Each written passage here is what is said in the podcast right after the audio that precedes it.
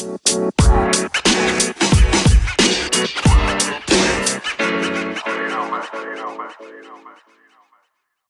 слухаєте подкаст про професійний розвиток у напрямках бізнесу та кар'єри Людина справи, де я, Юрій Обач, спілкуюсь з бізнесменами і людьми, які мають вагомий досвід у кар'єрі, про їхній шлях, для того, щоб ви могли черпати натхнення, досвід та інструменти для власного розвитку. Приємного прослуховування.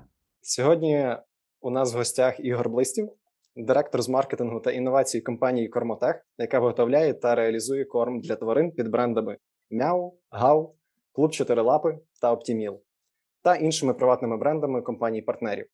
А також Ігор є викладачем Львівської бізнес-школи при Українському католицькому університеті на програмах маркетинг для бізнесу та на магістерській програмі менеджмент маркетингової діяльності, де, власне кажучи, я навчався і познайомився з Ігорем. У цьому випуску ми поговоримо про маркетинг в компанії Кормотех, кар'єрний розвиток у сфері, проблеми маркетингової освіти в Україні та виклики, принаймні юних чи не дуже маркетологів. Привіт, Ігоре. Привіт. Е, радий, що ти приєднався до нашого подкасту. Представ, будь ласка, е, ти себе, бо я я то так е, зайшов. Окей, Юр, дякую за за можливість, за запрошення. Мабуть, почну з з мрії, бо бо це те, що, на мій погляд, найважливіше. Та? У мене є мрія збудувати глобальні бренди. Так склалося, що ми народились в Україні. Україна на світовій карті не входить ні в велику сімку, ні в велику двадцятку економік. І тому е, це досить великий челендж е, зробити успішний бренд в поза межами країни. Ми маємо кілька класних кейсів українських е, компаній з українськими брендами, але тут, власне, амбіція і, і мрія полягає в тому, щоб створити успішний бренд, глобальний бренд. Е, от. І це, напевно, те, що найбільше мене драйвить, бо я собі задавав таке запитання. Інші люди мені запитання запитання задавали, чому я працюю в компанії Кормотах. І, мабуть, це е, та не мабуть, це це, це те, що е, надихає, те, що драйвить, е, продовжує драйвити і ставить нові нові виклики. Це, напевно, найважливіша річ про мене. Все решта е, ти вже сказав, е, та я працюю в е, керую маркетингу інноваціями в компанії Кормотех. Я входжу в стратегічну групу компанії, де ми створюємо стратегію, відповідаємо за її реалізацію. Викладаю у Львівській бізнес-школі. І це ще одна моя моя гордість. І я дуже радий, що мені вдалося вийти на цей рівень. Та дуже дякую, до речі, за створення програми магістрської програми нашої менеджмент з маркетингової діяльності. Бо наскільки я знаю, е, саме ви долучилися до її е, створення. Е, так, була була ініціативна група, була створена дорадча рада, академічна рада, яка створювала цю програму. Але коли все починалося, як я взагалі потрапив в бізнес-школу, я закінчив K-Executive MBA свого часу в Львівській бізнес-школі, і в певний період часу я зрозумів, що я хотів би ділитися знаннями. І коли я подивився на те, які люди приходять е, на позиції там бренд-менеджерів чи чи інших спеціалістів з маркетингу в компанію, я зрозумів, що ну, є проблема з системними знаннями, і це був е, там один з поштовхів, чому я пішов в бізнес-школу і сказав: дивіться, я здається, розбираюсь в маркетингу, і я би хотів допомогти е, трошки там підтягнути цю компетенцію, яка ну, відверто провисає в е, маркетологів е, там західної України. І вона не сильно розвинена в бізнес-школі. Ми створили таку програму маркетинг е, в дії, потім маркетинг для бізнесу. Це така. Короткострокова чи середньострокова програма на 5 модулів. І коли ми побачили, що є попит, є люди, то бізнес-школа теж е, думала в контексті магістерської програми, і тут якби співпали погляди, і вже добрали, ну сформували коло е, експертів, які власне напрацьовували цю цю магістерку. Як ви потрапили у Кормотех, власне кажучи? Бо наскільки знаю, ви працюєте там вже 15 років. Так, це дуже цікава історія. Я я взагалі закінчив прикладну математику, я програміст за освітою, але на другому курсі я зрозумів, що я не хочу бути програмістом. Там ну, були там свої об'єктивні причини. Uh-huh. Е, от хибні, хибні, як потім з'ясувалися ці образи і архетипи програмістів, бо я дивився на старшокурсників тоді, коли я навчався, і, і мене це трошки лякало. Я себе шукав в інших сферах. Е, от, Тому там був і театр, і ведучий на радіо, і і вечірки, і, і все решта. І в принципі, вже на там п'ятому курсі я е, досить активно займався громадською діяльністю і потрапив в компанію де я був маркетологом в е, мережі магазинів е, там, жіночого одягу. Це була національна мережа, там було 14, здається, магазинів. От. І після півтора року роботи я звільнився і був в пошуках. І була дуже цікава історія, тому що я шукав активну роботу, проходив співбесіди у двох компаніях. Вона була багатоетапна, що в одній, що в другій компанії, і в я пройшов всі рівні, і мені не дзвонили з жодної з двох компаній. А потім в один день подзвонили з, з різницею в півгодини. Подзвонили з е, ну тоді це була компанія Ензим, ну, там з проекту Кормотех, і подзвонили там з іншої компанії, де мені теж запропонували роботу. І в мене був складний вибір. Я тоді сів собі на листочку, розписав плюси-мінуси. На одній роботі мене запрошували на позицію піар-менеджера. А в власне в Кормотех мене запрошували бренд-менеджером. Я співставив плюси-мінуси. Звичайно, що е, я на той час в категорії харчування для тварин нічого не розумів, але мене привабило те, що там це, це велика галузь, яка росте, розвивається, і компанія е, Ензим на той час це було там ну, вона і лишається велика. На той час це була просто там суперкрута компанія. І я прийняв рішення ще все-таки йду в е, бренд-менеджери і прийшов такий молодий, як потім виявилося, і зелений в цю компанію, де були національні телевізійні кампанії, де були зовсім інші бюджети і зовсім інший рівень відповідальності. Тому для мене це був колосальний виклик. Ну, це дуже така довгострокова інвестиція, і як видно зараз, і ви зробили правильний вибір, і е, тодішній е, рекрутер чи HR-менеджер зробив також правильний вибір, я так думаю. Мабуть, так. А чи відразу ви розуміли, що обирати розвиток з компанією на такий довгий період, як 15 років? Ні, такого розуміння не було. Більше того, е, ну було. Ну так, давайте так, поклавши руку на серце. Якщо сказати, що було важко в перший в перший рік-два, то не сказати нічого. Тому що в мене співпала ситуація таким чином. Сьогодні колегам в офісі розказував, що я прийшов в вересні на роботу, а через тиждень після там приходу на роботу мені керівник тодішній маркетингу каже: Я забув сказати, в нас через 4 тижні відкриття заводу по кормах. От це буде твоя робота. Відкриєш завод без проблем, пройдеш випробування. Не відкриєш, ну значить не пройдеш. От і це був шок, тому що це було з національним телебаченням, з губернаторами, там з великою кількістю запрошених гостей, з фуршетом. Тобто для мене це було взагалі нова галузь. Е, от, але якось вдалося все це зробити без великих проблем. Потім це був зовсім інший рівень маркетингу, зовсім інший рівень е, бюджетів, зовсім інший рівень співпраці. Ми на той час працювали з е, компанією Dell Such Such, яка входила в п'ятірку найбільших. Е, мереж, ну, рекламних агенцій чи маркетингових агенцій в Україні. От, І в, для мене це був величезний шок, тому що через два місяці після приходу в компанію а, мій тодішній керівник е, каже: Слухай, я забув тобі сказати, я звільняюсь. Ага. От, І він звільняється. Та? І я починаю, ну я підпорядковуюсь комерційному директору, в якого набагато ширший спектр роботи, і звичайно, що він не готовий ниряти в операційку, бо в нього іншого порядку питання. Виникають е, величезні непорозуміння, тому що є операційна робота, де є дуже багато проблем, які потрібно вирішувати. А комерційний директор він не ниряє туди, тому що це не його якби задача.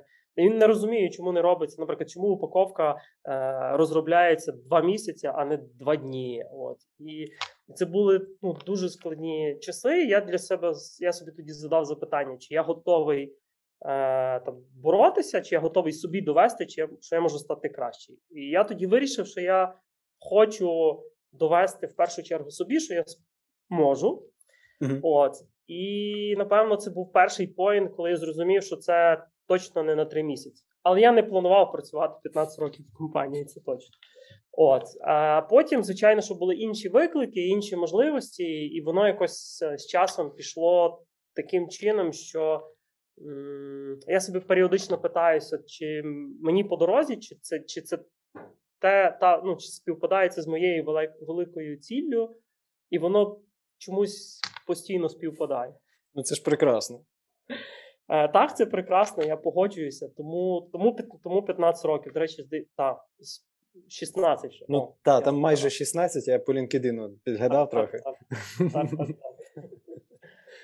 Ну, я якраз хотів е, запитувати, що трим- тримало стільки років, але тут якби відповідь на це питання очевидна. А от Там, там просто ще одна річ, що, Так, що так. ще тримало, е, і це важливо. Я ніколи не. е, Ну, в мене якийсь такий принцип по житті, я ніколи не прошу наперед. Ну, тобто я показую результат, і тоді набагато легше е, обґрунтовувати ресурси, е, бюджети, розвиток і так далі. І так далі. І це був, був напевно, той ще один елемент пазла, який чи ще один пазл цієї картини, який десь теж мене тримав. Тому що там я я був одним маркетологом, який відповідав за все. Був ще аналітик, Мгм. а, і в принципі, ну, ветеринар був, і в принципі, все. Та? І коли ми там, ну я там рік попрацював, показав результат, тоді мені сказали, ну так, окей, ну напевно, треба помічника. Потім через рік кажуть: ну ми розуміємо, та тобто є потреба в трейд-маркетологу, напевно, треба ще трейд. Тобто, це було якось, от вже був результат, тоді я отримував ресурс. І, і це теж те, що мене там ну, надихало, бо, бо є розуміння, що є межі, і якщо ми хочемо зробити більше, то потрібно там, інвестувати, але не наперед, але вже бачачи, що вже результат якийсь є. А чи, чи знали ви все, е, от, всі ці моменти там умовно з упаковкою на той момент, коли прийшли, прийшли в компанію, і вам треба було це обґрунтовувати? Як ви цього всього навчалися 15 років тому? Це на секундочку а, 2006 рік, по-моєму, 2007-2008 орієнтовно. Так, І тоді ще зовсім не було тієї освіти і дост... і тих е, ресурсів в інтернеті. трошки було там курсів, які я проходив. Я багато дізнався від там агенцій, з якими ми на той час працювали. Е, моя задача була, і я дуже радий, що в мене цей принцип там виріс зсередини. Я зараз бачу, наскільки він добре працює. Ну, важливо нічого не поламати. Е, навіть там на старті на запуску бренду ми за брендів ми запросили там хорошу агенцію, яка нам допомогла створити бренди. І моя задача, я в цьому вбачав свою там ключову задачу: нічого не поламати. Е, тобто там не робити редизайнів ще три місяці, не змінювати позиціонувань що півроку. Тобто, в мене якийсь такий був інтуїтивний на той час е, підхід. Тобто я розумів, що є, є, є бренд, і він формується за якимось принципом. На той час в мене було одне розуміння. Зараз воно, звичайно, що там набагато ширше і глибше. От, але, е, мабуть, це був там такий ключовий інструмент, який дозволив, чи, чи ключовий погляд, який дозволив е, не розгубити все те, що було створено. А потім, вже коли з'явилося розуміння, як це працює, е, мені, мені стало легше це реалізовувати. І те, ще, те, що додало розуміння в процесі там, мого становлення, я зрозумів, що сидячи в кабінеті, я, на жаль, не стану спеціалістом. Мені потрібно їхати в поля. Свого часу, коли я починав, там перших 5 років я проїхав е, всі обласні центри. У мене 40% мого часу це були відрядження. Я їзд, я, я був практично в всіх містах. Е, Більше того, в мене вже були е, знайомі торгові точки, з якими ми спілкувалися. Ну, тобто, це був такий цілий е, екскурс, де, де ми заглибилися, і, і це, до речі, допомогло нам в процесі там боротьби з транснаціональними компаніями е, е, рости і розвиватися значно швидше, тому що в нас був було розуміння ринку. Нас було розум... мене було розуміння, що буде працювати, що не буде працювати, які потреби є в власників торгових точок, в продавців, в клієнтів.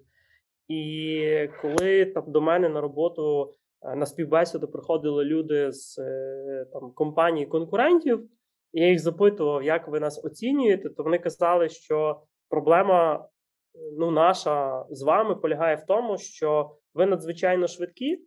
Ми щось придумали. Поки ми написали в штаб-квартиру, отримали погодження, ви вже це реалізували. Ну, відповідно, ми не можемо за вами встигати. І ця швидкість досягалась тим, що був цей контакт з е, споживачем і контакт з е, торговими точками. Тоді, коли ви говорили стосовно того, що ви обґрунтовували, якби у вас є якась потреба для розвитку е, департаменту, напрямку, і що ви показували результат, а тоді е, робили запит на ресурси. А як бути в ті моменти, коли от є потреба в якійсь інновації, в якомусь софті, умовно, в зміні підходу до менеджменту, е, маркетингової команди, чи ну, в, в будь-чому, якщо це неможливо, от зараз я не можу це аплікувати без, е, без ресурсів. Але я розумію, що цю інновацію потрібно е, додати або принаймні виділити ресурс на її тестування. Угу. Ну, дивіться, тут теж теж цікаве питання. Е, Якщо це річ, яку я можу сам створити, тоді я дивлюся, як я можу знайти ресурс. Е, тобто, мені, якщо мені потрібно просто показати, що це перспективно, тоді, е, скоріш за все, достатньо буде мого якогось фокусу, мого якогось ресурсу, можливо, ще когось з колег, для того, щоб цю гіпотезу протестити на рівні ідеї. А, І коли е, ну тобто я так дуже часто роблю. Тобто, в мене є якась ідея, я починаю це. Ну, наприклад, там у нас виникла потреба, виникла думка, що нам потрібен відділ аналітики, тому що компанія розростається, у нас дуже багато є інформації, вона не зовсім якби структурована, і ми там не не отримуємо те, що потрібно. Я тоді почав е, там формувати ті звіти, які би могли бути. Тобто я виділив час, ресурс для того, щоб показати, як воно буде виглядати. Тоді я показав, як це може бути. Ми ми домовилися, що з'явиться аналітик. Далі ми намалювали план, як цей аналітичний відділ буде розростатися, і по мірі там реалізації цих менших проєктів ми виходили на більший результат. І зараз, якби відділ сформований, там працює 5 людей. Чи коли ми заходили на ринок е, ветеринарів-заводчиків, ми розуміли, що нам потрібно туди спеціаліста, який володіє досконало ветеринарією, розуміє, як працює цей бізнес, і може говорити з людьми на одній мові. Ми почали їздити самі на ці ветеринарні конгреси і сказали потім за півроку, що друзі, ми не розуміємо, ми не можемо говорити з ними одною мовою, тому що я не ветеринар. І я ну я можу підтримати загальну тему, але коли ми починаємо говорити глибше, я на жаль, ну якби не володію тематикою. І тоді ми домовилися про те, що давайте ми попробуємо з людиною поговорити і подивимося, а як би виглядав наш бізнес, якщо б в нас був такий кваліфікований ветеринар. От, І ми тоді вийшли, я вийшов на контакт з людиною, з якою я там спілкувався, Олесю, яка в нас зараз працює. І ми два місяці з нею обговорювали. Я їй розказував про компанію, показував, як працює компанія, возив на виробництво. Вона готувала презентацію про наш продукт. І потім вона зробила презентацію на дві години про наші продукти. І ми, ну там Ростислав, власник, і я, і був ще Роман, який керує брендом Optimil. Ми через дві години сказали: Вау, ми навіть не знали, що ми настільки круті. І ми зрозуміли, що нам це потрібно. От, І ми зрозуміли, який імпакт ми отримаємо, якщо ми, наприклад, е, запровадимо цей цей напрямок в маркетингу. От такими ну, якби інструментами зазвичай там ну, обґрунтовується дуже часто ресурс. Дякую. А якщо повертатися зараз е, до теми якраз е, вашої кар'єри, і хочу запитати, чи були от за ці 15 років думки стосовно зміни місця роботи? Е, Та, звичайно, були, були і розмови, і пропозиції, і я завжди дивлюся, дивився і дивлюся з позиції: от в мене є моя мрія, там ця пропозиція вона наближає до цієї мрії mm-hmm. чи ні? Е, вона дозволяє мені там, швидше її досягнути, чи краще її реалізувати, mm-hmm. чи ні. І далі, якщо, наприклад, ну там в мене є якісь е, там ну, питання, я у мене якось так склалися відносини з з власником, CEO, а я тоді приходжу і кажу: дивись, в мене такі от такі от є е, там, пропозиції чи розклади, і от давай ми це проговоримо. Та? Я вважаю, що це чесно, тому що в цій ситуації я не я не, ну, від, не відвертаюсь, не кидаю, та? І я десь проговорюю. Угу. От. Якщо так дуже дуже коротко, то, то, то така історія. Тобто, чи можу я так е, трошки узагальнити, що ви будували свою, назвемо це кар'єрну стратегію а, відносно тої мрії, яка є? Так. Е, точно так. Е, більше того, е, я постійно дивлюся, яких ми і чого не вистачає для того, щоб цього досягнути. Угу. Ну, Наприклад, свого часу я зловив себе на думці, що після закінчення MBA я щось трошки розслабився, і мене це там з одної сторони злякало. І я, а з другої сторони, е, я себе запитався, ну, чи чи все в силі. І тоді я вирішив, що та, я хочу десь далі йти вчитися. І тому я пішов в бізнес-школу. Я почав викладати, а викладання це це зовсім інший рівень навчання, тому що коли я слухаю лекцію, ну я якимось чином її сприймаю. Але коли я готуюся до лекції, я повинен цей матеріал опрацювати. Я задаю собі запитання, я її перечитую, я десь добираю літературу. Я це ну а я це говорю студентам. Студенти задають мені запитання. Це зовсім інший рівень навчання. І я зрозумів після там перших кількох кейсів, які я перую в бізнес-школі, я зрозумів, mm-hmm. що це ну те, що мені, наприклад, дуже потрібне. От тому там це це теж було частинкою, ну це стало частинкою мого там мого персонального розвитку. А чи є якийсь от інсайт, який якраз був породжений викладанням, саме відносно маркетингу, якесь переосмислення маркетингу, чи якесь питання наштовхнуло на роз... на зміну чогось у кормотесі? Чи було щось таке? Ну так, е, викладаючи, потрібно володіти актуальністю теми, треба володіти там інструментарієм, який зараз там актуальний. Та відповідно, е, я там досить багато книг прочитав, читаю, що стосується там маркетингу, досліджень, брендингу. І, до прикладу, там є кілька таких от. Е, і це, і це було досягнуто в першу чергу за рахунок того, що я почав викладати. Е, я заглибилася в тему поведінкової економіки, яка там мені відкрила зовсім іншу сторону маркетингу і десь обґрунтувала е, в певній мірі розуміння, як клієнти мислять. З другої сторони, я зацікавився методологією, е, там, яку свого часу створив там Клейтон Крістенсен, е, Jobs to be done. І і, і теж для того, щоб цю технологію зрозуміти, ну можна, звичайно, послухати відео, от, можна попрацювати з агенцією, а ще краще, коли послухати відео, попрацювати з агенцією і подивитися на це з точки зору того, от якщо би я цю технологію почав викладати студентам, і я починаю зовсім по-іншому цю, цю інформацію опрацьовувати набагато глибше. Тому що в мене з'являється питання, на які я не маю відповіді. Я починаю собі шукати відповіді на ці запитання. Це, напевно, такі е, ну там головний інсайт, якщо там узагальнювати, це mm-hmm.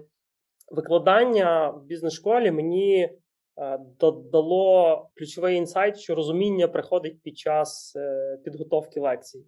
До цього я був впевнений, що я в принципі досить добре володію там предметом і можу будь-кому розказати. Коли почав розказувати, то зрозумів, що ні. Є багато напрямків, яких треба ще допрацювати. І це був такий для мене просто переворот. переворот. Я мав на увазі е, якийсь приклад. От що Е, той самий Jobs to be done, наприклад, чи використовуєте ви його в роботі тепер умовно, чи якийсь інсайт, який ви привнесли в команду і в свій процес діяльності? В період викладання я побачив, що, наприклад, в нас тема діджиталу, ну тобто, що є величезний е, пласт діджиталу, якого я не бачив. І тільки за рахунок спілкування з студентами я зрозумів, що є величезна спеціалізація досить досить глибока спеціалізація в цій, в цьому напрямку, і з цього виникло розуміння, що нам потрібно створювати діджитал підрозділ в компанії.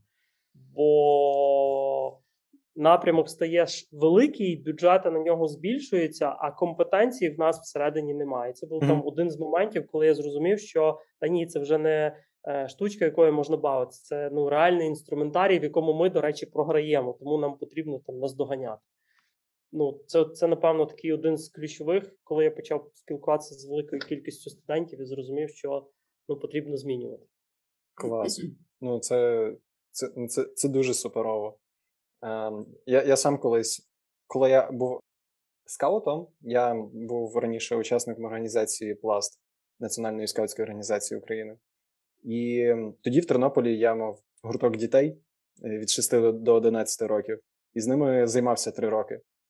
І тоді багато таких життєвих простих тем я якраз не так для себе переосмислював там елементарно. Я я пробував викладати тайм-менеджмент дітям для того ж, і тоді я його по-іншому усвідомлював, і це мені, в принципі, давало результат, який я пізніше там в своїй діяльності, просто щоденній рутинній діяльності використовував. Теж думаю, що завжди, коли є вже якась компетенція, щоб її розвинути, найкраще це викладати, ну комусь розказувати, або ну коротше поширювати свої знання.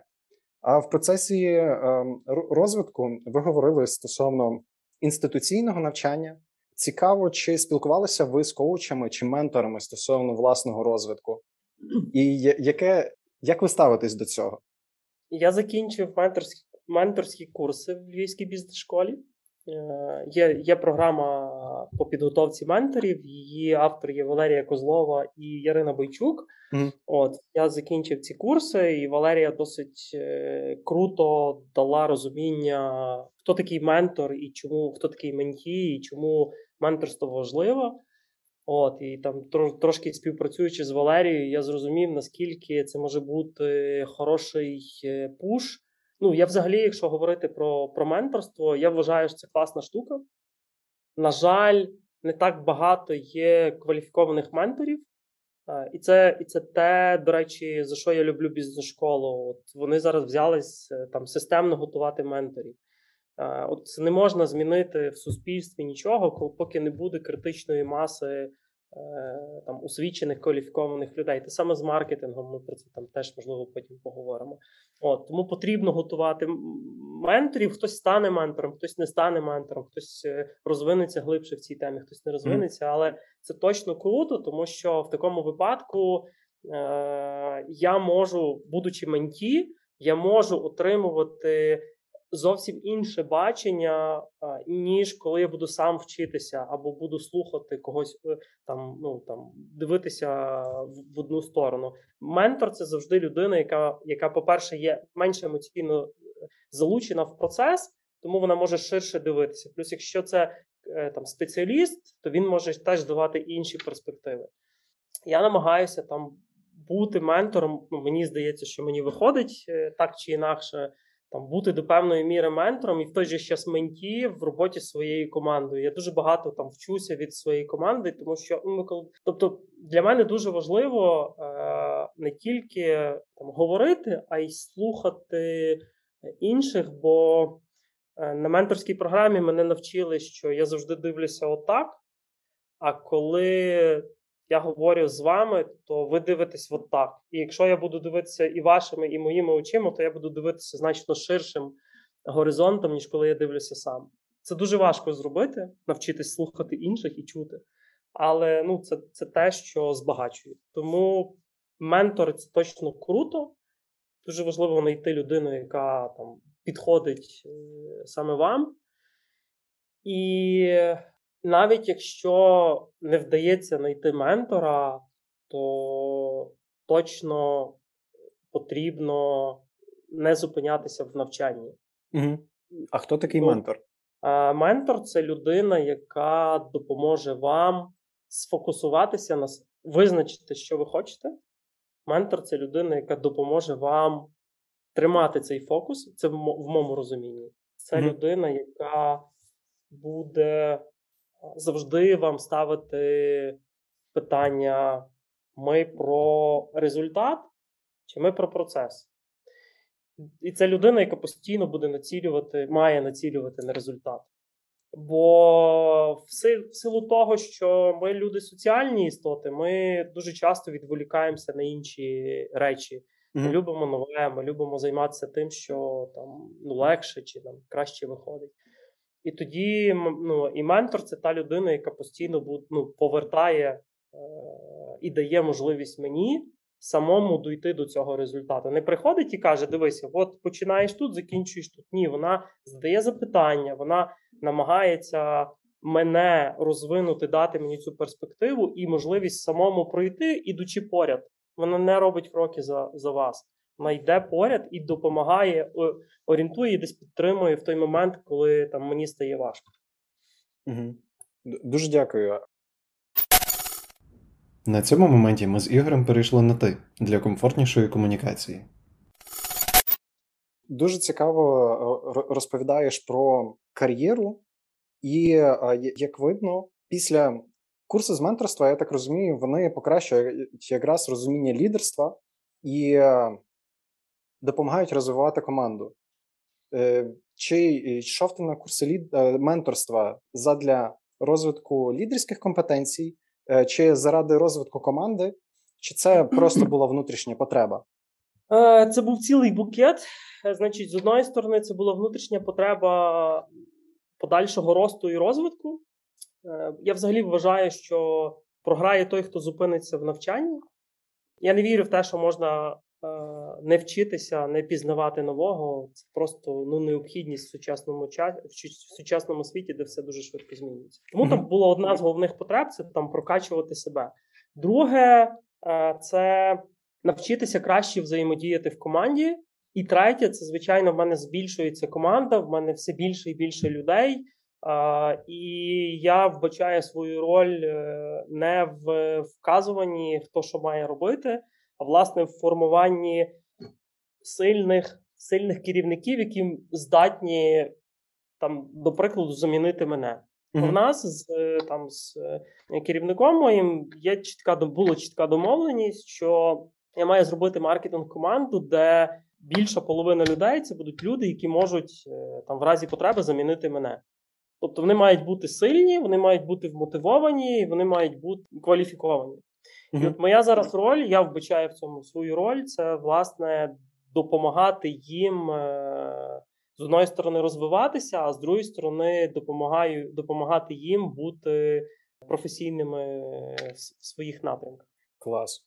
І Якщо ми вже переходимо до теми про кормотех, от е, я хочу закрити блок про такі фундаментальні е, речі про тебе, Ігоре, і е, пропоную якраз тепер більше про про структуру е, маркетингу в Корматесі, про те, як як ти відбираєш людей в команду, а, mm-hmm. і ну, як, на що ти дивишся, які улюблені питання. От, І пропоную почати якраз е, з команди. Як зараз як зараз виглядає напрямок маркетингу та інновацій у компанії Кормотех і яку функцію а, відіграє? Ну, Зрозуміло, що це продажі, там просування, чи є ще якісь функції? Зараз, бо це складне питання. Зараз я спробую його сформулювати. Значить, попер, спершу у мене є е, якісь напрямки, в які я більше інтегрований, якісь якісь більш самостійні. А, Там напрямок інновацій це там працює 12 людей, і це є ветеринари, є нутриціологи, які створюють рецептури рецепти корму. Є менеджер з інновацій, є менеджер з виводу нових продуктів, такий собі продукт-менеджер, є технолог, є науковець, який, власне, більш глибоко з наукової точки зору працює. Є тренд-вочер, який, яка аналізує світовий ринок, конкурентів, тренди, і ми на базі цього вже можемо там якісь подальші рішення приймати. Це що стосується інновацій. Зараз цей відділ виглядає таким чином. Що стосується маркетингу, і тут я залучений більше, тому що там, по суті, це дуже живий організм, плюс ми трансформуємося до 2020 року. У нас був е, центральний маркетинг. Зараз ми, оскільки йдемо в глобальність, то е, ми трансформуємося. В нас стає глобальний маркетинг і локальні маркетинги. Локальний маркетинг зараз виглядає таким чином. Якщо ми йдемо на ринок Польщі, і для нас е, інтернет-продажі це великий канал, там 17% від обороту країни, то ми беремо локального маркетолога по інтернету, який займається там на місці е, роботою з локальними інтернет-магазинами і з просуванням в інтернеті. І він з одної сторони підпорядковується регіональному директору, а з другої сторони підпорядковується людині з центрального маркетингу. Так само в нас є людина в Литві, так само в нас є людина в Румунії. Зараз ми будемо брати там ще одну людину, і таким чином це вибудовується центральний і локальний маркетинг. Угу. Тепер, що стосується центрального маркетингу, значить е- наразі структура виглядає так. Можливо, ми її будемо трансформувати з часом, бо знову ж таки це живий механізм, організм, і я поки що його створюю. Мені здається, що я створив, але зараз я от дивлюся, чи можна було би якось перебудувати, і я в роздумах. Е, тобто, в мене є в центрі, в серці компанії і маркетингу стоять бренди. Тому в нас є дві команди бренд-менеджерів, е, якою керують там висококваліфіковані круті спеціалісти. Я горджусь, що вони працюють в, в команді. У нас є преміальні бренди і є комерційні бренди. Там працює троє людей, там працює троє людей. Керівник і два бренд-менеджери. Е, це бренди. Далі у нас є трейд-маркетинг, це підрозділ, який відповідає за організацію проведення акцій, за допомогу в підтримці продажів, за за виготовлення обладнання, за стандарти присутності, викладки е, і все, що стосується супроводу продажів. От. І це велика велика частина роботи, тому що ми працюємо з е, там близько 30 тисячами магазинів тільки в Україні. Це це по трейду. Тепер у нас є окремо відділ аналітики, який зараз складається з п'яти людей. Відносно новий відділ, йому там другий рік пішов. Ми його тільки зараз сформували, і ми ще дивимося, як цю роботу перебудувати для того, щоб задовільнити потреби е, всього бізнесу, тому що відділ аналітики, який знаходиться в маркетингу, він обслуговує аналітикою всю компанію. Е, і відділ продажів, і там дещо допомагає фінансам. От це це ще один відділ. Тепер у нас є підрозділ, який відповідає за роботу з ветеринарами-заводчиками, так як це опініон лідери, які впливають на репутацію, які формують репутацію, і від думки яких залежить, буде успішний наш продукт в довгій перспективі чи ні. Там є величезна кількість виставок, близько 150 в рік і їх треба підтримувати на регулярній основі. От, І там працює там, порядка восьми людей. От, Далі у нас є е, підрозділ е, діджиталу, щойно створений. В березні ми його створили. І там наразі працює три людини, і ми, по суті, зараз його докомплектовуємо, доформовуємо, бо це теж таке питання наразі хитке, бо з одної сторони є поточний діджитал, який ми робимо, з другої сторони, є вже розуміння керівника діджиталу в мене, як би мав виглядати цей діджитал підрозділ, які функції він мав би закривати, де його компетенції починаються, де закінчуються. Ми, в принципі, ну ніби вже там окреслили це все, і з наступного року цей вже відділ там набуде всіх своїх типових рис, які які ми бачимо на сьогоднішній день. От це це якби ще один відділ. Плюс у нас є ще дві людини, які в компанії відповідають за ну в маркетингу відповідають за бюджети і документообіг, тому що величезний величезні бюджети, багато підрядників. Е, це все документувати потрібно, обліковувати вчасно. Списувати і так далі. і так далі. Це дві людини, які відповідають по суті за бюджетування і за документообіг. От таким чином виглядає зараз е, структура маркетингу. Сумарно я порахував 40, е, поки що 49 людей е, в центральному маркетингу і в інноваціях працює. От. І ця і ця цифра буде змінюватись, тому що ми бачимо, які задачі, ми бачимо, які виклики перед нами стоять, і ми бачимо, які ділянки, наприклад, ще не закриті. І їх можна покращити, їх можна розвивати, їх можна там зробити ще більш е, відточеними. А, ну, але ви... я просто, щоб було розуміння, mm-hmm. спочатку я був один, потім був я один і помічник, і ну, якби це все робилося за роки, тобто це не за день відбулося. Ну, само собою, само собою.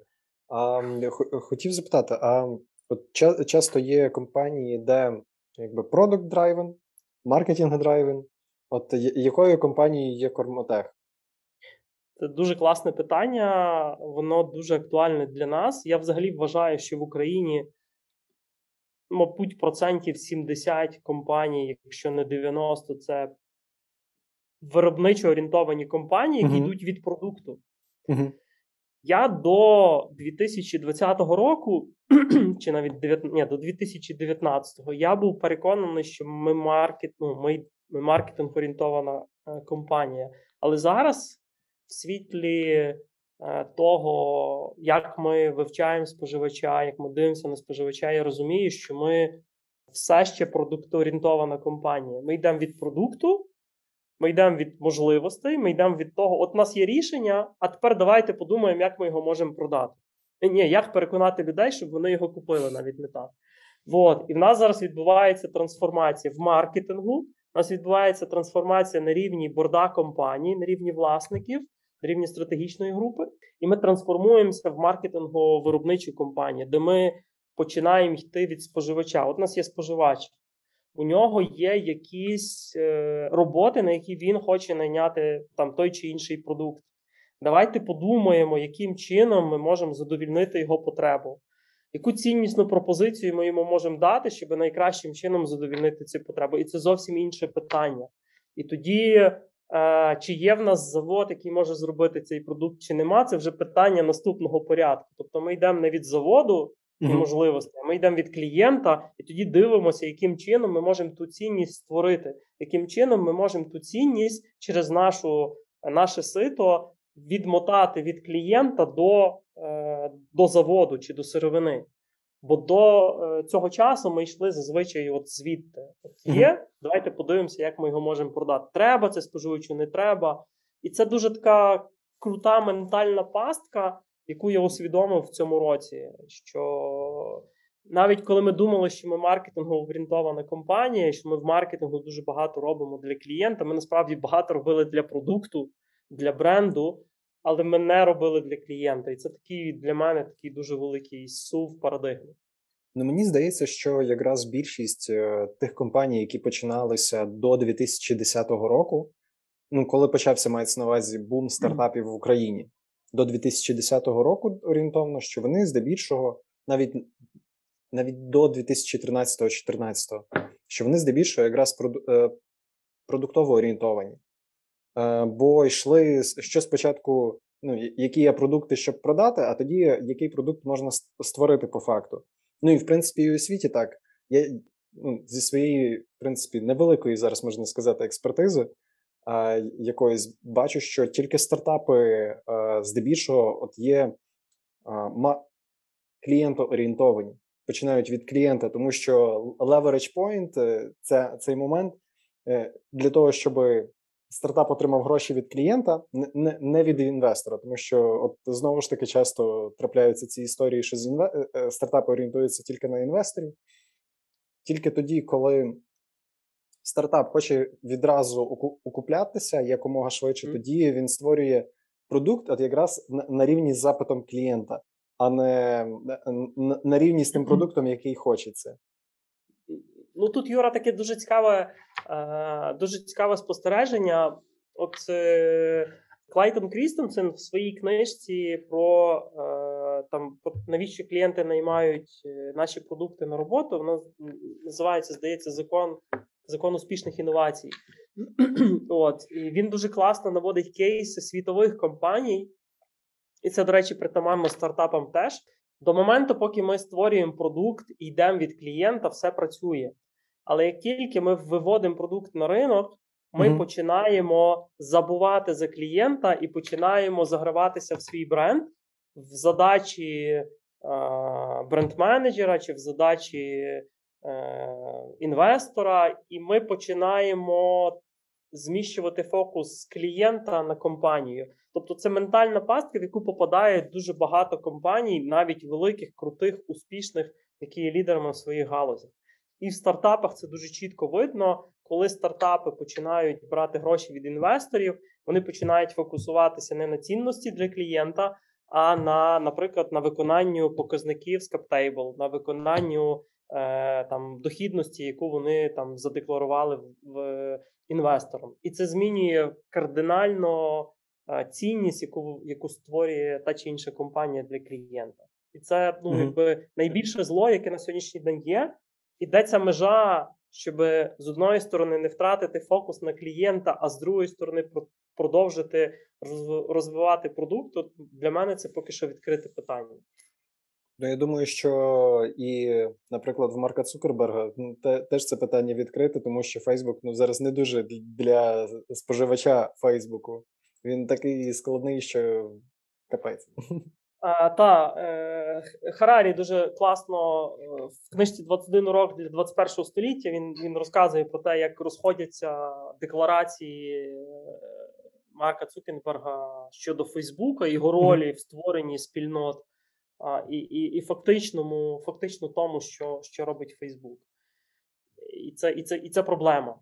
І вона ну, якби доволі велика, актуальна, і вона не вирішена ні на рівні маленьких компаній, ні на рівні великих компаній. І в мене чим далі, тим більше там закрадається така думка, що напевно е, ті компанії, які ростуть з, з обмеженими бюджетами, не отримуючи фінансування від інвесторів, те, про що ти говорив, це, напевно, найвигідніша стратегія. Та це важко, та це ймовірність вистрілити мінімальна, але це, напевно, один з небагатьох шансів не втратити фокусу на клієнта, бо це єдиний, ну, єдине джерело надходження фінансування. Ну, тут, тут, звісно, ще амбіції якби фаундерів відносно того, відносно цілі стартапу, підприємства чи будь-чого. Чи основне це заробити, чи продукт власний. Ну, звісно, воно має бути якось плюс-мінус збалансовано, але кожен вибирає собі як. Е, Та, та, бо тут, тут ще одна така є річ.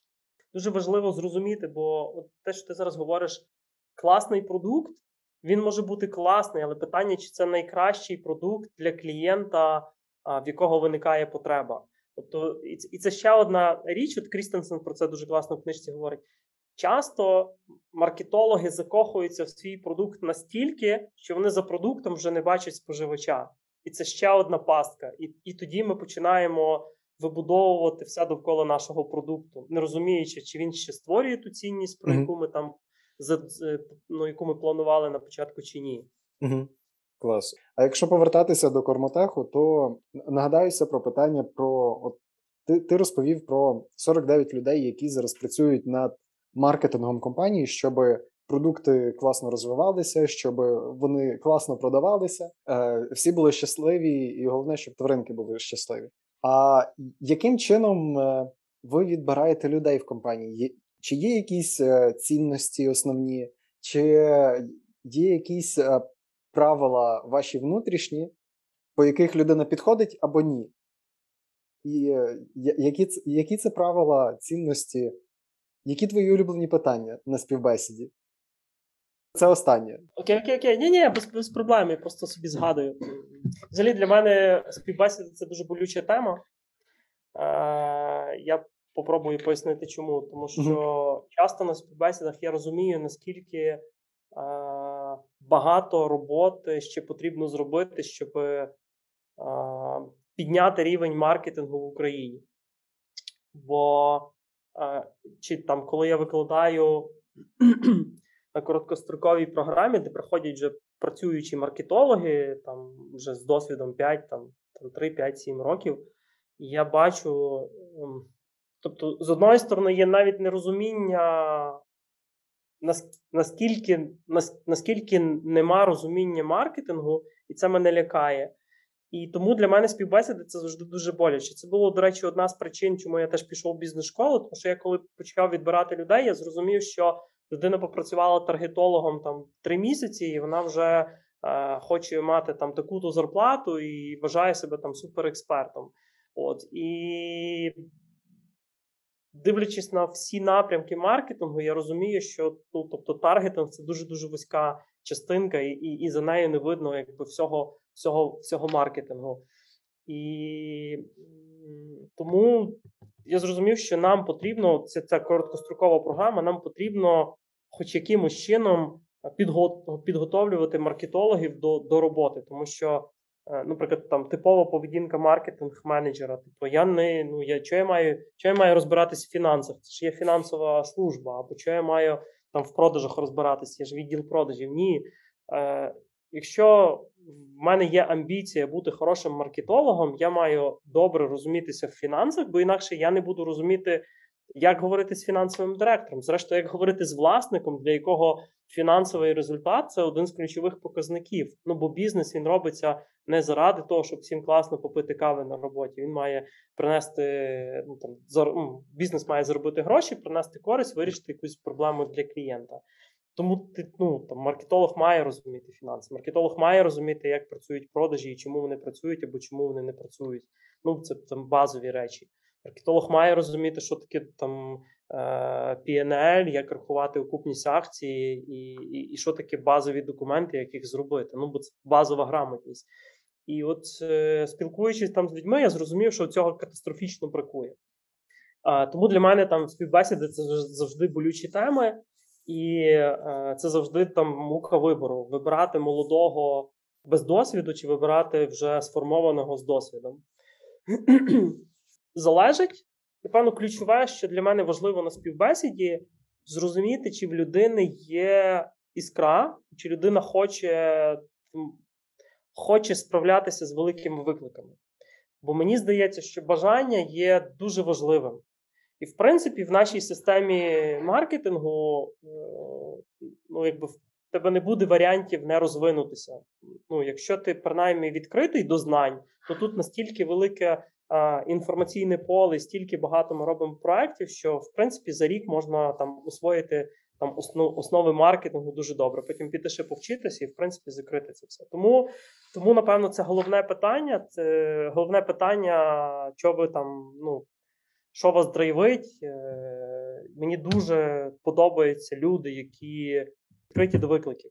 От і ну, улюблене питання, яке я завжди задаю, і наші HR задають, це у вас є домашня тварина, нема.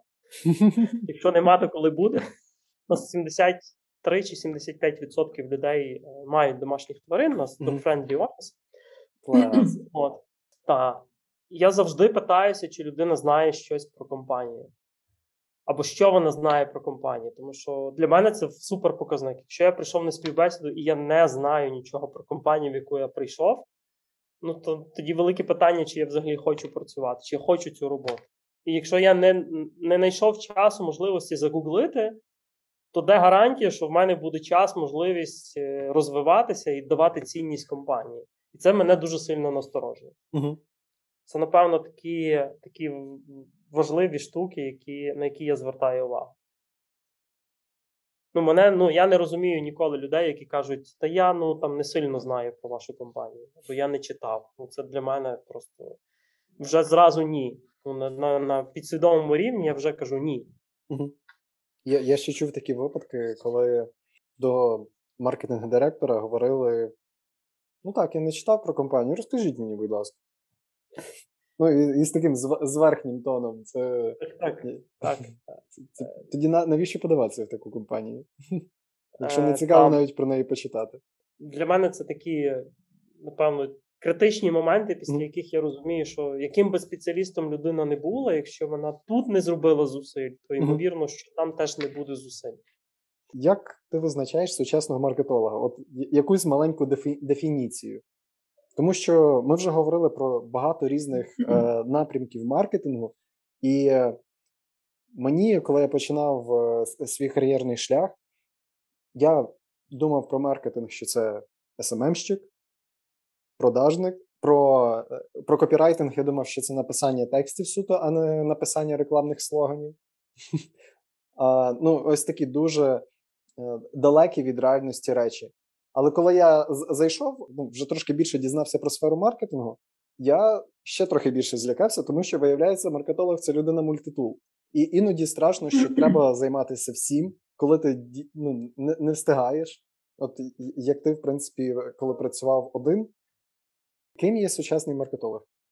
Завершу на, на цьому свою. У мене є у мене є відкрита стаття Форбса, я ніяк не можу її прочитати, бо ці вихідні йдуть, можливо, вже врешті прочитаю. Угу. Є багато дискусій про маркетинг, де він починається, де він закінчується. І от остання стаття, яку я там хочу врешті прочитати, це про те, що маркетинг впритул наблизився до е, тотожності стратегії компанії. Маркетинг-стратегія це стратегія компанії. І по суті, якщо ми говоримо, що маркетинг це маркетологи це не боги. Ну це теж треба розуміти, бо є така е, хибна думка. Тобто, Бог це ну, тобто, якщо ми говоримо про найбільшу цінність, це це клієнт. Угу. І маркетолог це людина, яка вміє розпізнати клієнта, розпізнати, яку роботу, на яку роботу він наймає ті чи інші продукти, які, в якому контексті, і підлаштувати всі наявні інструменти, продукти е, під цих клієнтів. Оце маркетолог. Це ну, віртуоз це людина, яка може е, з одної ну, з одної сторони зрозуміти, побачити, а, а з другої сторони, це все створити або пере, перепакувати. Тому це точно людина, яка вміє мислити. Ну, тобто вона точно має добре розбиратись в математиці, має мати там, розуміння в в психології або бодай в ем, ну, має мати розвинену емпатію. Е, І це точно людина, яка задає собі багато запитань е, і формує гіпотези, перевіряє їх, їх реалізовує. Ну, і це точно стратег. Ну, от Я зараз розумію, що мені, там, наприклад, за, на сьогоднішній день е, там, не вистачає компетенцій. Я бачу, що я можу там розвинутися в стратегічному плануванні. Угу. І от чим далі я там в це заглиблююсь, тим більше розумію, що все рівно в центрі клієнт, все рівно в центрі продукт, все рівно в центрі є е, цінність для клієнта. І от я там на одному навчанні був весною літом, і ми розбирали там системи, системне мислення, і ми все рівно верталися до дуже простого. Ми там все навчання було побудовано на кейсах у студентів. Угу. Кожен приходив і розказував свій кейс. І там завжди було дуже все просто: є продукт, є клієнт, є конкуренти, і от бізнес працював, перестав працювати. Що робити? З чого починаємо? А яку цінність ви створюєте? А яка цінність в клієнта? І воно все довкола цього крутиться. Тому, напевно, це от стратегічне бачення, це це, це розуміння, яку цінність е, шукає клієнт, яку цінність ми можемо дати. От напевно, ці, ці речі є мега важливими. Тобто, маркетолог це та людина, яка розуміє цінність, яку хоче клієнт, і вміє про неї прокомунікувати через свій продукт і вміє, вміє свій продукт змінити під клієнта. Угу. Продукт, комунікацію, перелаштувати компанію. Там вже ми вибираємо по можливості, залежить від функціоналу е, маркетолога. Зрозумів. І ну, зараз є дуже багато нових якби, напрямків марке... маркетингу. Якби ти зараз починав свою кар'єру в маркетингу, як би з з якого напрямку ти б заходив? Який зараз видається найбільш цікавим і найбільш виграшним відносно твоєї цілі побудувати велику компанію? Або побуду... перепрошую, побудувати великий бренд? Хороше питання. У мене є дві думки: е, це би або аналітик, або бренд-менеджер. Напевно, бренд-менеджер. Я вважаю, що бренд-менеджер це, це та людина, яка може впливати на на всю компанію. А які функції бренд-менеджера у Кормотех? Створення брендів, вивчення потреб клієнта, далі позиціонування чи перепозиціонування цього бренду, цих mm-hmm. брендів, формування е- ціни, розширення асортименту, е- комунікації. І це те, до чого я хочу, щоб ми прийшли. Це є теж управління, по суті, PNL або фінансовим результатом бренду. Mm-hmm. Наразі бренд-менеджери відповідають за бренд-показники, е, об'єм продаж, доля ринку бренд, е, і там показники здоров'я бренду. Е, за асортимент, за ціну і за там, за просування. Mm-hmm. І які тоді мають бути основні хардскіли цієї людини? Ну, звісно, що це PNL, вміння звести баланс, порахувати. Які ще? Тому що ми просто про це вже говорили. Значить, точно має бути аналітичні здібності, розуміння фінансів, розуміння е, того, яким чином мислять споживачі, е, комунікативні, презентативні навички і взагалі основи основи побудови бренд, брендів. Угу. Це те, чого, до речі, дуже часто не вистачає молодим маркетологам. І це те, що я завжди на лекціях е, повторюю. Е, коли я бачу, що змінився дизайн упаковки, з великою ймовірністю я можу сказати, що прийшов новий бренд-менеджер. Е, бо я багато чув історій, коли бренд-менеджер приходить, керівник з маркетингу, і першим mm. ділом, що треба зробити, треба показати швидкий результат. Як показати швидкий результат? Сказати, що все, що до цього це було погано, треба зробити нове. На жаль, чи на щастя, але ми мислимо конструктами. У нас є конструкти в пам'яті. Ми ними ми, ну, вони, ми, ми, ми так мислимо. І якщо я знаю, що ця упаковка, я не пам'ятаю, як бренд називається, лежить він отут в супермаркеті, і в нього така там коричнева, чи біла, чи жовта упаковка, я її вже 5 років купляю. А ви мені її змінили, а це єдиний бренд актив, який я пам'ятаю, через який я його купляю. Все, ви втратили мене як споживача. От ці ці, ці розуміння вони мають бути. Угу. От, Напевно, це це такі базові базові вимоги, які би мали бути. Хардскілам можна навчитися. Це теж угу. це теж дуже важлива штука, і це, це, це не є складно. Просто треба хотіти і бути відкритими до того, що я чогось не знаю. Я, я, наприклад, на сьогоднішній день прекрасно розумію, що є багато напрямків, яких я не маю достатніх знань, далеко не маю достатніх знань. І, і я постійно себе там е, прокачую в тих чи інших напрямках. І це теж ну, це нормально. Ну, я мушу тут так трошки прорекламувати нашу програму, бо якраз е, всі ці е, речі ми навчалися цих всіх речей під час програми і і презентаційних навичок. Ну, правда, з формуванням бренду, якби під час навчання можна в теорії розібратися, але е, для того, щоб навчитися, якраз е, те, те, про що ти говорив, це потрібна практика. Там і з тими самими фінансами працювали, і правда, трошки було мало аналітики. Це я так те, що можна покращити. О, цього мені, чесно кажучи, не хватало, але загалом мені якраз е, програма дала і і розуміння, як формується ціннісна пропозиція, як як формується jobs to be done, в принципі, і е, customer journey map, яким чином можна довести до донести до клієнта комунікацію. Ну і інші речі. В принципі, це все охоплювало. От я, якраз ми, в принципі, перейшли до е, е, теми навчання. Як правильно обрати зараз місце для навчання чи навчальну програму під? На що ти дивишся при обранні свого навчання, і що можеш порекомендувати стосовно цього молоді? Взагалі, я вважаю, що дуже важливо розуміти, зрозуміти на старті, е, що мені подобається, що не подобається. Якщо, наприклад, Можна бути щасливим в будь-якому в будь-якій професії, це абсолютно абсолютно ну, нормально. Чи вуз? Давай я можу трошки по-іншому задам е, сфокусую запитання і відповідь свою. Угу. Чи вуз дає, що вуз має дати? На мій погляд, вищий учбовий заклад він дає кілька речей. Він дає коло спілкування, він дає якусь базу, і він мене вчить вчитися. І, в принципі, це максимум, що я можу взяти з вузу. Коли ми говоримо вже про якусь освіту, там наступну, другу, третю, четверту, це вже там, коли я хочу поглибити свої знання в тому чи іншому. І все рівно, наприклад, я зараз розглядаю варіант там піти повчитися далі за кордон. І для мене це ну, там, два конкретних контексти. З одної сторони, це коло для спілкування, тобто мені потрібно це коло спілкування.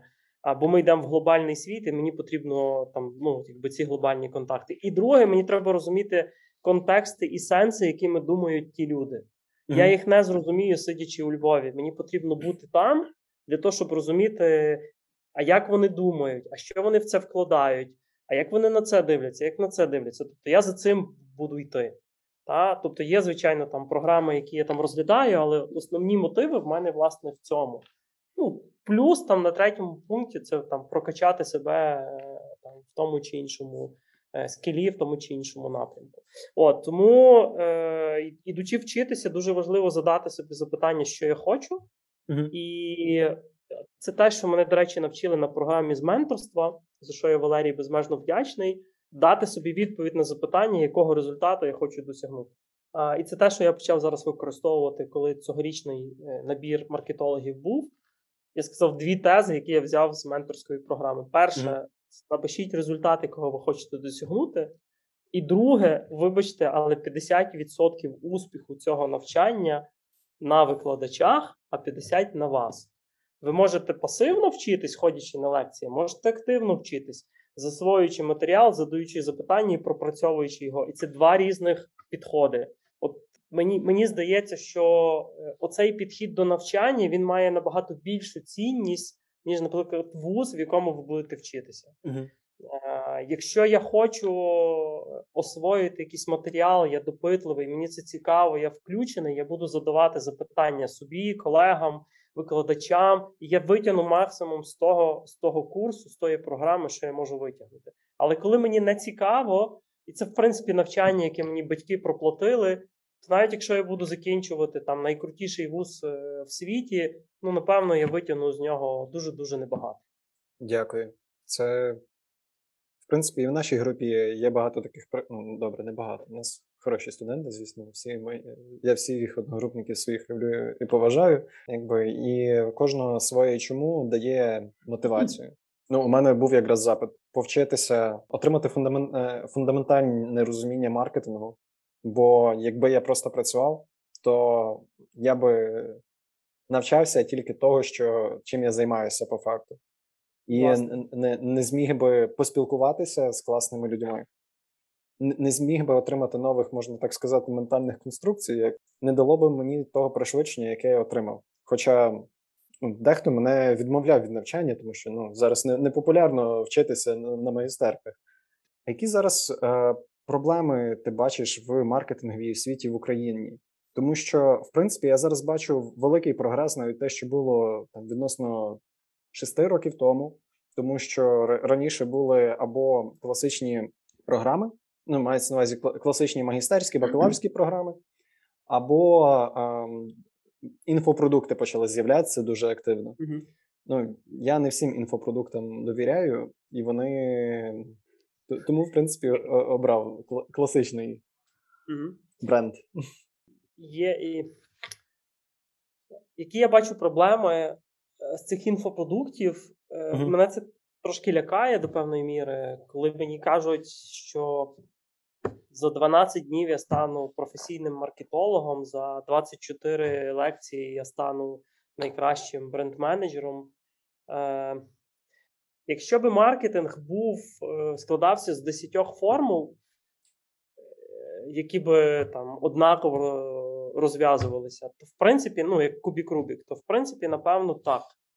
Але це є ну, до певної міри не точна наука. І тут важливо дуже якби, все-таки зрозуміти, як це працює, як не працює, чому працює, чому не працює. Тому я вважаю, що в маркетингу потрібні фундаментальні знання і практика. Цього зараз дуже сильно бракує. Бракує з кількох причин. Е, перше, маркетологи, які попрацюють. Тобто, це це замкнене коло, з якого ну, поки що я не бачу логічного виходу, тому що з одної сторони компанії не розуміють цінності маркетингу, не готові платити нормальних зарплат. Маркетологи, які досягли якогось результату, вони собі задають запитання: а чи можу я там більше заробляти, якщо я відкрию свою справу, і йдуть е, займатися своєю справою. Ну, хтось успішний, хтось там більш, хтось менш успішний, але є така а, тенденція. Ну, хтось в ІТ йде.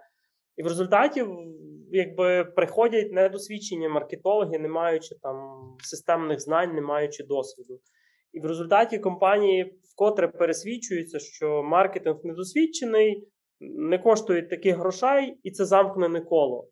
uh-huh. якби маркетологи не можуть е, прийти і досягнути результату, бо їх неадекватно оцінюють, а компанії не готові платити, тому що вони не бачать результату. Як розірвати це коло? Єдиний шлях, який я бачу, це почати вчити системно маркетологів, готувати їх на постійній основі. Було б класно, щоб таких програм, як в Львівській бізнес-школі, було хоча б там 3-4 такого рівня в Україні. І тоді, в принципі, за 3-4 роки я вірю в те, що там ситуація би змінилася. Uh-huh. А, Як ситуація ще може змінитися, і це теж, до речі, хороша, хороша можливість. А, Виходячи з того, що Україна все більше і більше стає глобальною країною, конкуренція загострюється. І поки ринки залишаються низько або відносно невисоко конкурентними, ми можемо працювати без системного маркетингу, ми можемо, до речі, навіть е, успішними бути. Але як тільки ринок стає висококонкурентним, як тільки конкуренція загострюється, все, якщо ви не можете створити цінність для клієнта, якщо ви не можете зрозуміти, яку яку цінність клієнт шукає, ну, ваша компанія буде винесена з цього ринку. От е, тому тут є два варіанти. Ну, напевно, є два шляхи. Або з'явиться критична маса хороших маркетологів, які мають бути готові платити адекватні гроші, або конкуренція змете всіх тих, хто не вірить в е, і не бажає платити маркетологам достойної зарплати. І тоді, якби ці маркетологи, які будуть випускниками Львівської бізнес-школи, підуть працювати в хороші системні бізнеси. От хотілося, щоб ці бізнеси були українські, а не там американські. От, е, от цього би хотілося дуже сильно. Але чи так буде, ну побачимо. Ну, я думаю, що навіть якщо е, випускник Львівської бізнес-школи чи будь-якого іншого закладу освіти піде працювати в міжнародну компанію будь-якої країни, це в принципі розвиває бренд країни, тому що спеціаліст розвиває ну, якби е, бренд своєї ідентичності з одної сторони. Але я я розумію теж момент, що тут ну, якби внутрішній валовий продукт не, не збільшується від цього сильно. Власне, а хотілося б, щоб е, було побільше успішних українських компаній, побільше успішних українських кейсів, бо це єдиний спосіб. Я не вірю в те, що компа... країна може бути успішна, якщо в країні не будуть успішні сильні бізнеси. Успішний сильний бізнес можливий тільки в конкурентному середовищі. Угу. Конкурентне середовище вимагає зовсім іншого інших правил гри, ніж коли це монополія або низькоконкурентний ринок. Ну тобто, тут е, таке, ну ніби замкнене коло знову ж таки виходить. Угу. Але ми не зможемо бути успішною нацією, коли в нас не будуть е, не буде багато е, інноваторів, які створюють круті міжнародні продукти. Клас. Дякую. Я думаю, що ми будемо працювати над цим разом. Я буду зі своєї сторони якби розвивати ідею професійного розвитку, а ти будеш викладати в Львівській бізнес-школі маркетинг, що буде якраз створювати цю позитивну масу якісних спеціалістів. Я хочу просто мотивувати людей до якісного навчання, і, в принципі, це це головна і до якісного розвитку, який і, і собі робить комфортно в матеріальному плані, і людям приносить цінність. Так, і, та, Юра, дякую. Та. І дуже дякую тобі за розмову. Залишилося два моменти. Перший так. це е, які п'ять книг ти можеш порекомендувати маркетологам або людям, які ще не знають, чи їм маркетинг цікавий, але було б цікаво розібратися з цим. Давайте почнемо, мабуть, з того, що ближче до Львівської бізнес-школи, але е, в той же час е, має надзвичайну цінність. Е, я дуже раджу почитати Адріана Сливоцького. Одна з найкрутіших книжок. Ну, їх є кілька перекладених українською. Одна з них це мистецтво творення попиту. Прорив це друга книжка, там, де сім успішних історій які е, які Адріан дуже чітко, класно описує. Клайтон Крістенсен, який, на жаль, помер е, минулого року. Перша книжка це Дилема інноватора. Вона, до речі, дає розуміння, чому маленькі компанії мають шанси вигравати в великих. Адріан Сливоцький е, Давид перемагає. Це ще одна книжка, яка про асиметричне мислення, про асиметричні моделі, і це теж е, досить актуально на сьогоднішній день.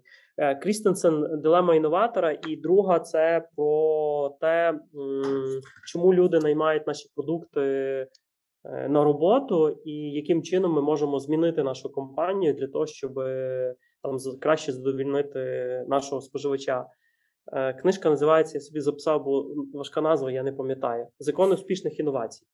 От, е, якщо точно, це закон успішних інновацій, навіщо клієнти наймають ваш продукт і, і, і як знання про це допомагають новим розробкам.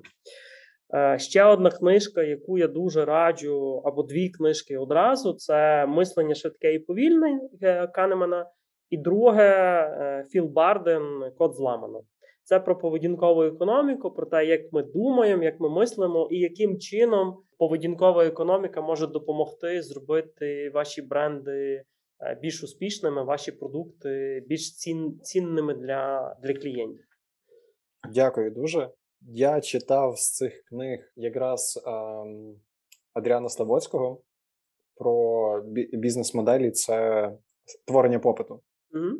І маю сказати, що ця книга дуже класна, особливо коли працюєш в компанії, яка змінюється. Тому що е, при цьому ти можеш, по-перше, зрозуміти, які, що ти можеш порекомендувати керівникам зі своєї сторони. Ну і з іншої сторони, порекомендувати цю книгу керівникам.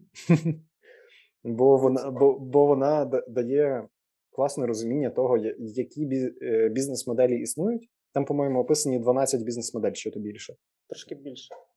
Так, і е, яка і як ці бізнес-моделі, в принципі, е, яку бізнес-модель найкраще обрати при створенні е, розвитку власної компанії? І останній момент це що б ти міг порадити юним маркетологам стосовно власної кар'єри, ну і професійного розвитку.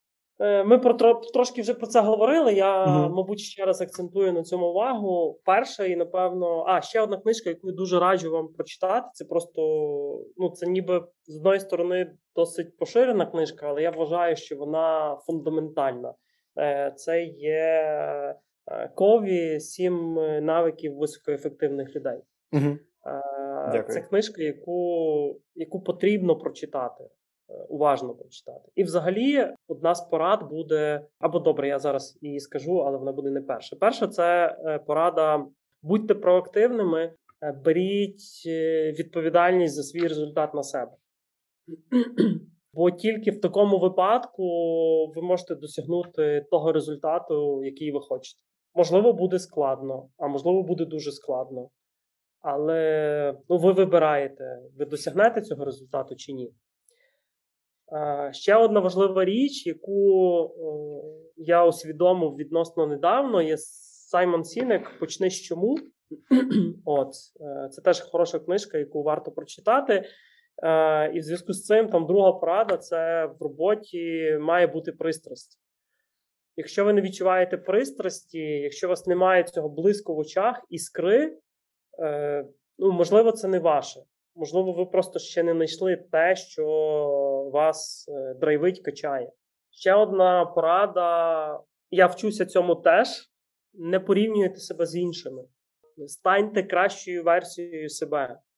А для того, щоб зрозуміти, якою версією ви були вчора, нотуйте свої досягнення, ведіть щоденник, записуйте якісь свої результати, свої думки, свої напрацювання. Ви тоді будете, ви тоді будете бачити, як ви прогресуєте, або в якому напрямку вам потрібно покращуватися. Це те, чого, наприклад, ну не вчили мене в е, ні в школі, ні в університеті. І це те, що там зараз я вчу себе е, писати, рефлексувати, е, писати роздуми свої, бо цього не було в моїй практиці. Мене ніколи ніхто цього не вчив. Ще одна річ, е, і я в це в свято вірю, і це моя там філософія життя. Вчіться кожного дня, намагайтесь здобувати нові знання. Бо як тільки ви зупинитеся, вас, ну, якщо не переженуть, то ви просто відстанете. Світ дуже швидко змінюється, і в мене є одна неприємна новина. З кожним роком він змінюється все- швидше і швидше. Вам потрібно досить швидко зрозуміти, як працює цей світ, що ви хочете в цьому світі зробити корисного для себе і для інших. Е, навчіться слухати себе і навчіться слухати інших. Е, це здавалось би така дуже там базова порада або очевидна річ, але я переконався, що часто люди не чують один одного рівно тому, що вони не вміють чути себе. Ну, я, наприклад, вчуся зараз чути себе, і це виявляється дуже важко. І ще одна порада: ми про, про це теж говорили: оберіть собі наставника. Це може бути ментор, це може бути людина, яка Е, за якою ви слідкуєте в, е, в Фейсбуці. Чому це важливо? Тому що ви тоді починаєте наближатися до до своєї там, цілі мети мрії. Я взагалі вважаю, що роль наставника вона дуже важлива в е, сьогоднішньому часі. От просто дуже важливо. І якщо ви можете взяти собі вчитель, це не обов'язково має бути людина, з якою ви там працюєте. Це може бути ну, людина, яка пише в Фейсбуці, але ці ідеї вам близькі, ці ідеї дають вам іншу перспективу, ви просто про них рефлексуєте. І це вже великий поступ. От, напевно, такі основні поради. Список можна було би продовжувати, але якщо вдасться зробити це, це вже буде величезна перемога. Клас, дуже дякую, Ігоре, за цю розмову. Я сподіваюся, що після прослуховування цього випуску і маркетологи, і ті, хто не є маркетологами, відкрили для себе щось нове і про Кормотех, звісно, і і про світ маркетингу. Та я, я думаю, ми не тільки ж про маркетинг, в принципі, говорили, а і про кар'єру. Сподіваюся, тобі сподобалось. До зустрічі. Я ще згадав одну пораду, яка а. дуже важлива, і це теж те, з чим я живу. Не бійтеся працювати з людьми сильнішими за вас. Е, це те, що дуже часто стримує розвиток е, людей і стримує розвиток компаній. uh Кайфуйте від того, що ви можете працювати в команді з людьми, які сильніші за вас. Це настільки круто, цього не ну, не варто боятися. Бо в українському ну, я бачу часто страх, коли я працюю в команді з кимось, хто сильніший за мене. Ні, цього не треба боятися. Це навпаки колосальна можливість. Тому це ще один поінт, ще одна порада. Клас, дякую. Дякую, що послухали подкаст Людина справи. Залишайте відгук про випуск на платформі, де ви слухали, або на сторінці у інстаграмі. Це допоможе зробити подкаст якіснішим, і більше людей зможе про нього дізнатись. У відгуках залишайте свої побажання щодо тем, які варто розкрити, та героїв, яких варто запросити у подкаст. Займайтесь справами, які принесуть вам задоволення та достаток, а людям користь. Скоро почуємось. You